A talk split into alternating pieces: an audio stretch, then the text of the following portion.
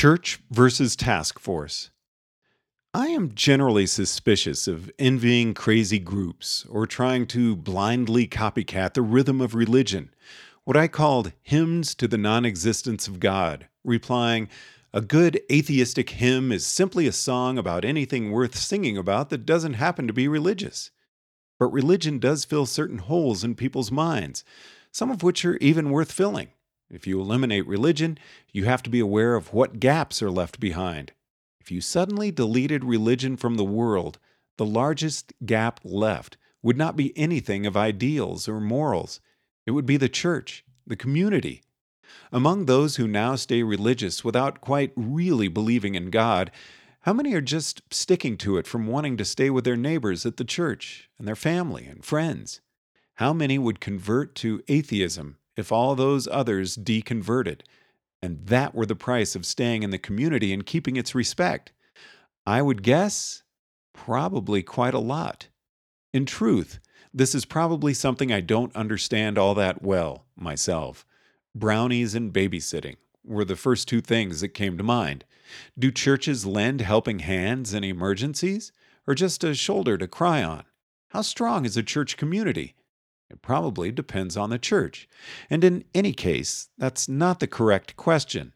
One should start by considering what a hunter gatherer band gives its people, and ask what's missing in modern life. If a modern first world church fills only some of that, then by all means, let us try to do better. So, without copycatting religion, without assuming that we must gather every Sunday morning in a building with stained glass windows while the children dress up in formal clothes and listen to someone sing, let's consider how to fill the emotional gap after religion stops being an option. To help break the mold to start with, the straitjacket of cached thoughts on how to do this sort of thing, consider that some modern offices may also fill the same role as a church. By which I mean that some people are fortunate to receive community from their workplaces friendly coworkers who bake brownies for the office, whose teenagers can be safely hired for babysitting and maybe even help in times of catastrophe. But certainly not everyone is lucky enough to find a community at the office. Consider further a church is ostensibly about worship, and a workplace is ostensibly about the commercial purpose of the organization. Neither has been carefully optimized to serve as a community. Looking at a typical religious church, for example, you could suspect, although all of these things would be better tested experimentally than just suspected, that getting up early on a Sunday morning is not optimal. That wearing formal clothes is not optimal, especially for children. That listening to the same person give sermons on the same theme every week, religion, is not optimal that the cost of supporting a church and a pastor is expensive compared to the number of different communities who could timeshare the same building for their gatherings, that they probably don't serve nearly enough of a matchmaking purpose because churches think they're supposed to enforce their medieval moralities. That the whole thing ought to be subject to experimental data gathering to find out what works and what doesn't.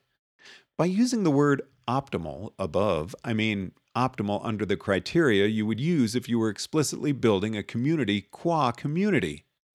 Spending lots of money on a fancy church with stained glass windows and a full time pastor makes sense if you actually want to spend money on religion qua religion. I do confess that when walking past the churches of my city, my main thought is these buildings look really, really expensive, and there are too many of them. If you were doing it over from scratch, then you might have a big building that could be used for the occasional wedding. But it would be time shared for different communities, meeting at different times on the weekend. And it would also have a nice large video display that could be used for speakers giving presentations, lecturers teaching something, or maybe even showing movies. Stained glass? Not so high a priority. Or to the extent that the church membership lends a helping hand in times of trouble could that be improved by an explicit rainy day fund or contracting with an insurer once you realized that this was an important function? Possibly not. Dragging explicit finance into things changes their character oddly. Conversely, maybe keeping current on some insurance policies should be a requirement for membership, lest you rely too much on the community. But again, to the extent that churches provide community, they're trying to do it without actually admitting that this is nearly all of what people get out of it. Same thing with the corporations whose workplaces are friendly enough to serve as communities. It's still something of an accidental function. Once you start thinking explicitly about how to give people a hunter gatherer band to belong to, you can see all sorts of things that sound like good ideas. Should you welcome the newcomer in your midst? The pastor may give a sermon on that sometime if you think church is about religion, but if you're explicitly setting out to build community, then right after a move is when someone most lacks community, when they most need your help. It's also an opportunity for the band to grow. If anything, tribes ought to be competing at quarterly exhibitions to capture newcomers. But can you really have a community that's just a community? That isn't also an office or a religion? A community with no purpose beyond itself? Maybe you can. After all, did hunter gatherer tribes have any purposes beyond themselves? Well, there was survival and feeding yourselves, that was a purpose.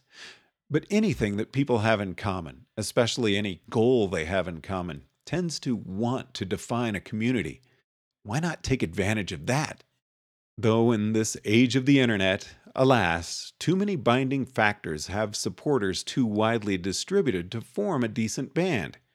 If you're the only member of the church of the subgenius in your city, it may not really help much. It really is different without the physical presence the internet does not seem to be an acceptable substitute at the current stage of the technology. So, to skip right to the point, should the Earth last so long, I would like to see, as the form of rationalist communities, task forces focused on all the work that needs doing to fix up this world. Communities in any geographic area would form around the most specific cluster that could support a decent sized band.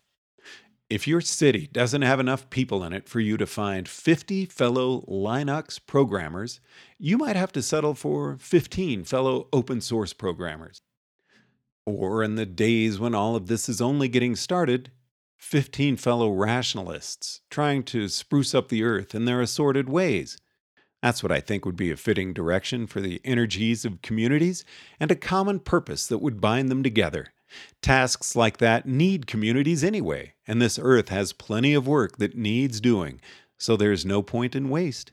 We have so much that needs doing. Let the energy that was once wasted into the void of religious institutions find an outlet there, and let purposes admirable without need for delusion fill any void in the community structure left by deleting religion and its illusionary higher purposes strong communities built around worthwhile purposes.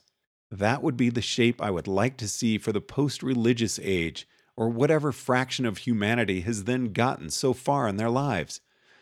Although, as long as you've got a building with a nice, large, high resolution screen anyway, I wouldn't mind challenging the idea that all post adulthood learning has to take place in distant, expensive university campuses with teachers who would rather be doing something else. And it's empirically the case that colleges seem to support communities quite well. So, in all fairness, there are other possibilities for things you could build a post theistic community around. Is all of this just a dream? Maybe. Probably. It's not completely devoid of incremental implementability. If you've got enough rationalists in a sufficiently large city who have heard of the idea, but on the off chance that rationality should catch on so widely, or the earth should last so long, and that my voice should be heard, then that is the direction I would like to see things moving in. As the churches fade, we don't need artificial churches, but we do need new idioms of community